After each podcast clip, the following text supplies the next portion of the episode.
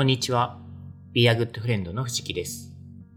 Be a Good Friend は幸せな食卓で未来を明るくするをテーマに活動する自然派ワインのインポーターです。このポッドキャストではワインは大好きだけれどそんなに詳しくないという方のために今よりもっと自然派ワインとお友達になれるようなヒントをお届けしたいと思っています。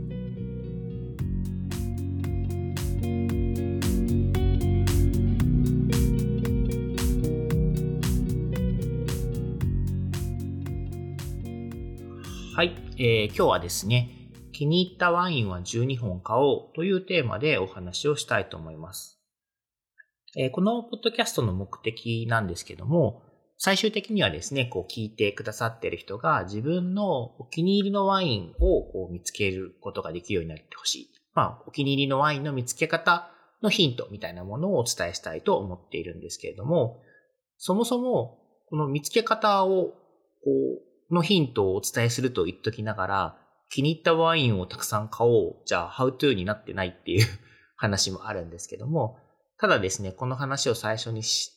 たいと思ったのは、えーこの12本買うというこう行動行為はすごくえー大切なことだなと個人的に思っているので、お話しするテーマに選びました。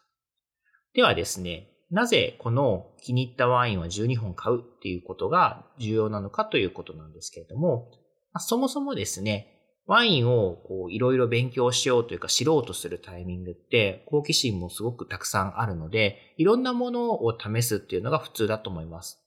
これはあの、お店に行って、お店というのはレストランとかワインバーとかにも行って、グラスワインだったりでいろいろこう新しい種類のものを試してみたりだったりとか、あとはあの、ワイン会とかも定期的にいろんなところで行われているので、そういったところに参加するといろんな種類のワインを少しずつ飲めたりしますよね。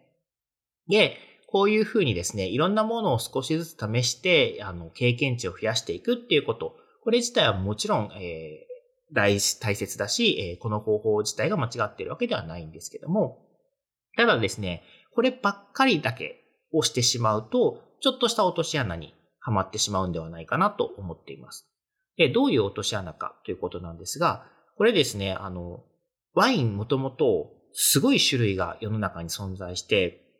なので、この新しいものを知ろうとする行為っていうのは終わりがないんですよね。なので、この終わりがないこう旅に出てた中で、こう、まあ、どんどん飲めば経験値を積んでいくことはできるんですけど、じゃあその結果自分の好みのワインを見つけるこう判断基準であるとか物差しができるかっていうと、それだけだとちょっと足りないんではないかなっていうのがあります。で、このいろんなワインをの少しずつ飲むっていうことのこうデメリットとして一つあるのがですね、もした、えー偶然、すごく自分が相性、自分に相性が良い、えーお気に入りのワインに出会った時に、そのワインのことをちゃんと、その感動を自分の中で留めておけるか、記憶しておけるかっていうことなんですよね。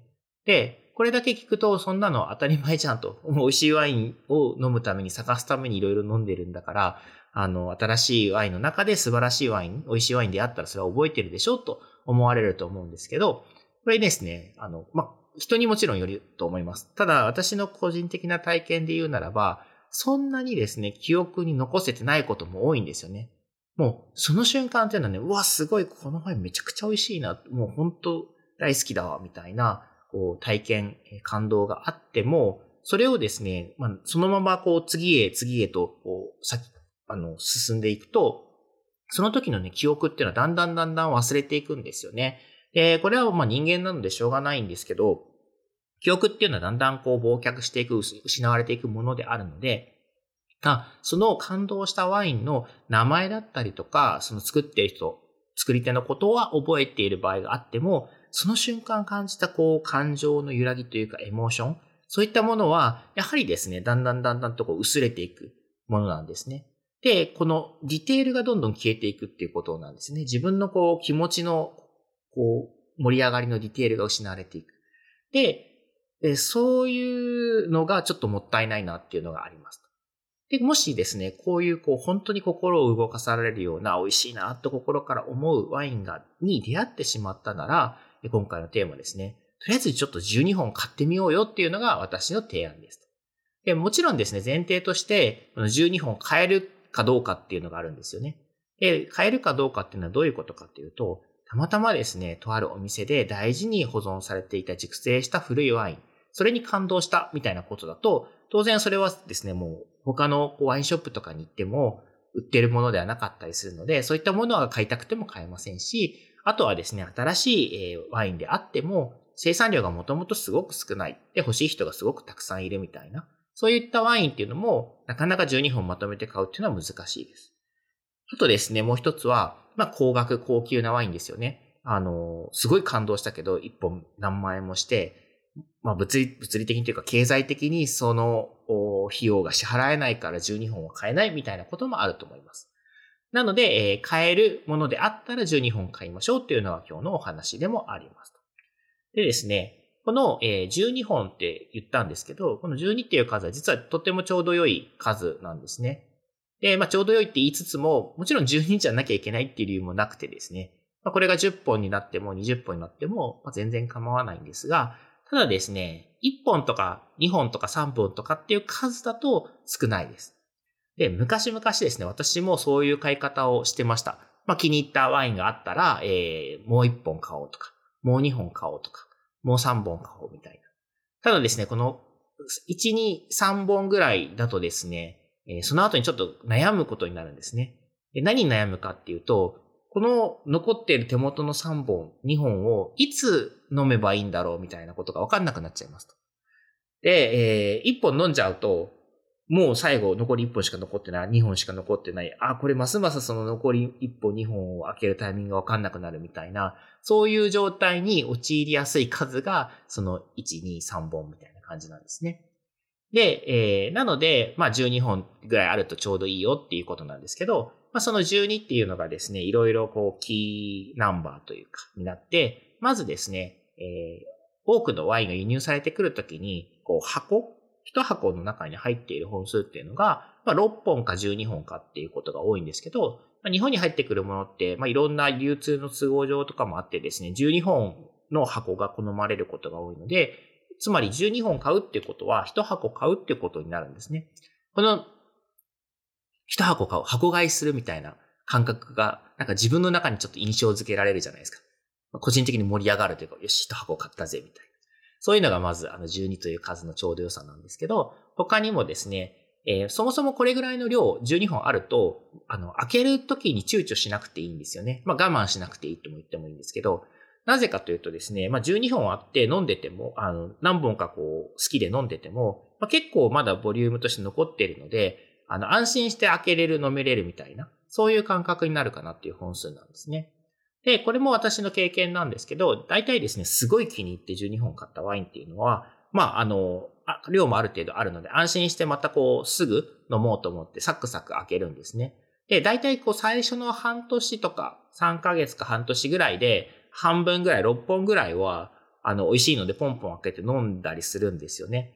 で、えー、これ、ここからがちょっと面白いんですけど、半年ぐらい、まあ、サクサク飲んでると、まあ、そのワインのこともすごくこう、あの、理解もできるし、楽しみになってくるっていうのもあるんですけど、その後の開けるペースっていうのは、なぜかその自然と落ちていく。あの、今までと同じようにポンポン開けるみたいなよりかは、ゆったりとしていくんですね。なぜかというと、まあ、その、そのワインばっかり飲むわけではなくて、えー、その半年間の間にも他の新しいものを好奇心を持って飲んだりとかっていうのは並行してするので、大体ですね、半分ぐらい、6本ぐらい飲むと開けるペースが落ちていくという感じなんですね。で、これがですね、二ついいところがあって、まず、一気に12本飲むわけではないっていうことなので、ワインが変化していく様、熟成していく様っていうのを、すごく落ち着いてゆっくり自分が感じることができるということが一つですね。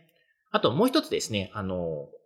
半分ぐらい飲むとある程度ペースが落ちてくるっていうことなので、そうするとですね、まあ、熟成を待つっていう行為に忍耐力が必要なくなってくるというか、あんまりそんなにこう精神力、意志力を使って我慢してワインを開けないでいようみたいな、そういう感覚ではなくて、こう、なんか優しい気持ちで熟成を待つことができるんですね。まあ、まだあの6本あるし、みたいな。で、その6本、7本目を1年後に飲んだとして、えー、まだあと5本あるし、みたいな感じで、人にももちろんよるんですけど、大体こう3、2、3年ぐらいは、その最後の1本飲むまで残ってるってことが多いんじゃないかなと思います。で、これがですね、あの、まあ、各、毎年毎年そういうワインに出会って、仮にラッキーなことにですね、出会って、ちょっとずつそうやってこう、あの、貯めていくと、なんかワインセラーを持っている方だと、地層のようにですね、その時代時代、その年その年に自分が心奪われたワインの、こう、あの、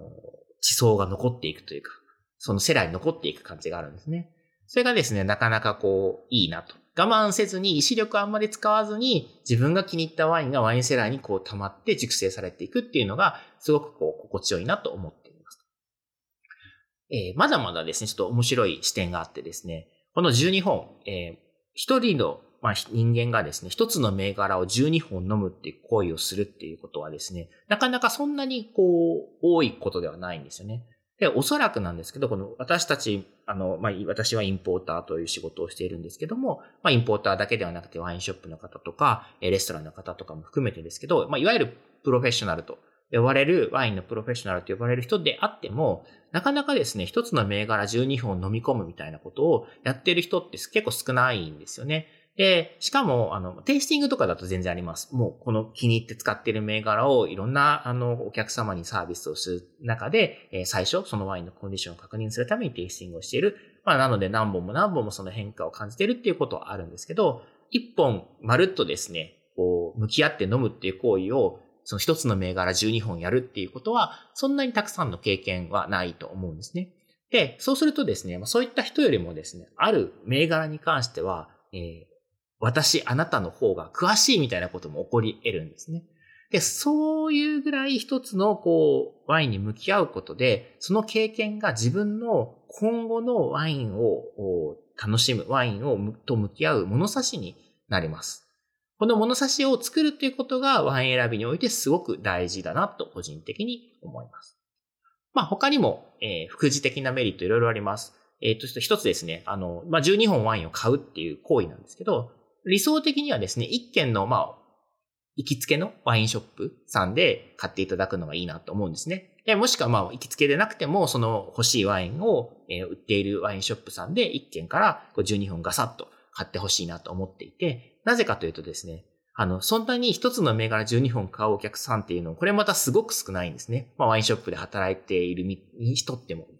で、やっぱりですね、そういうことを、あの、そういうお客さんが登場するとですね、まあなかなか印象が強くて、覚えてしまうと。その人のことを忘れないみたいな、そういうところもあってですね。で、まあただ忘れてもらえな、あ忘れないっていうことはです。だけではなく、まあその人がこういうワインが好きなんだなっていうことも明確に理解してもらえるっていうことで、とてもいい関係をショップの方と築けるきっかけになるんではないかなと思います。まあ普通に12本このワインくださいって言われて、私がワインショップで働いてたらですね、ちょっとまずびっくりして、まあ、どうして12本も欲しいと思ったんですか？みたいな、まあ、コミュニケーションが自然と始まるので、まあ、そういう、こう、意味でも仲良くなるにもいいかなと思います。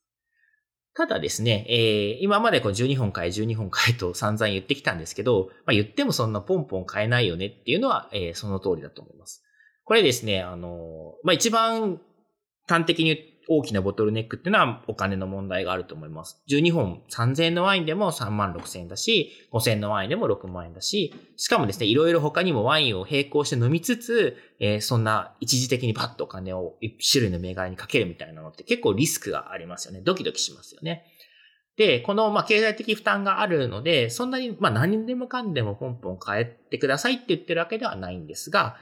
えー、このリスクがある、まあ、経済的負担があるっていうことも、実はですね、自分の経験値にとってプラスになると私は思っていて、えー、まあ、それぐらいのこう、まあ、負担というか覚悟が、を出せるワインに出会えるかどうか。まあ、その目の前に、あ、いいな、このワイン美味しいなって思ったワインが、そのレベルのこう自己、自分が関与できる、コミットメントを高められるぐらいの価値のあるワインなのかどうかを見極めるという、こう、対話する時間が生まれるので、まあ、その、こう、真剣に向き合うみたいな時間っていうのはめちゃくちゃ重要で、えー、その負担になるリスクがあるからこそ、ワインとより深く対話できるみたいなところもあるかなという感じですね。で、ただですね、まあ、あの、これも私の個人的な経験ですけど、12本買いたいって思えるワインに、じゃあどれぐらいの頻度で出会うかというとですね、私多分、あの、一般的な方よりも、すごいたくさんワインを飲んでいると思います。あの、種類として、年間の本数とか種類として。で、そんな私でもだいたい年に1種類あればいい方、まあ2種類、うん、あったら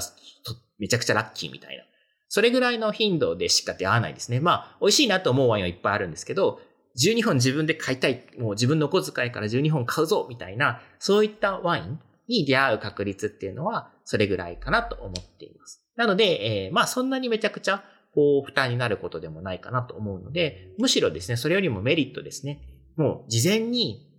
自分の中のマイルールとして、本当に心動かされるワインに出会ったら12本買うぞということを決めておくと、まあ、先ほどもお話ししたように、目の前の一本一本のワインを楽しむときに、よりこう深くこう対話できるというか、向き合える。そういうメリットがあると思います。そして、この、まあ、自分のお気に入りのワインを見つけたっていう経験が、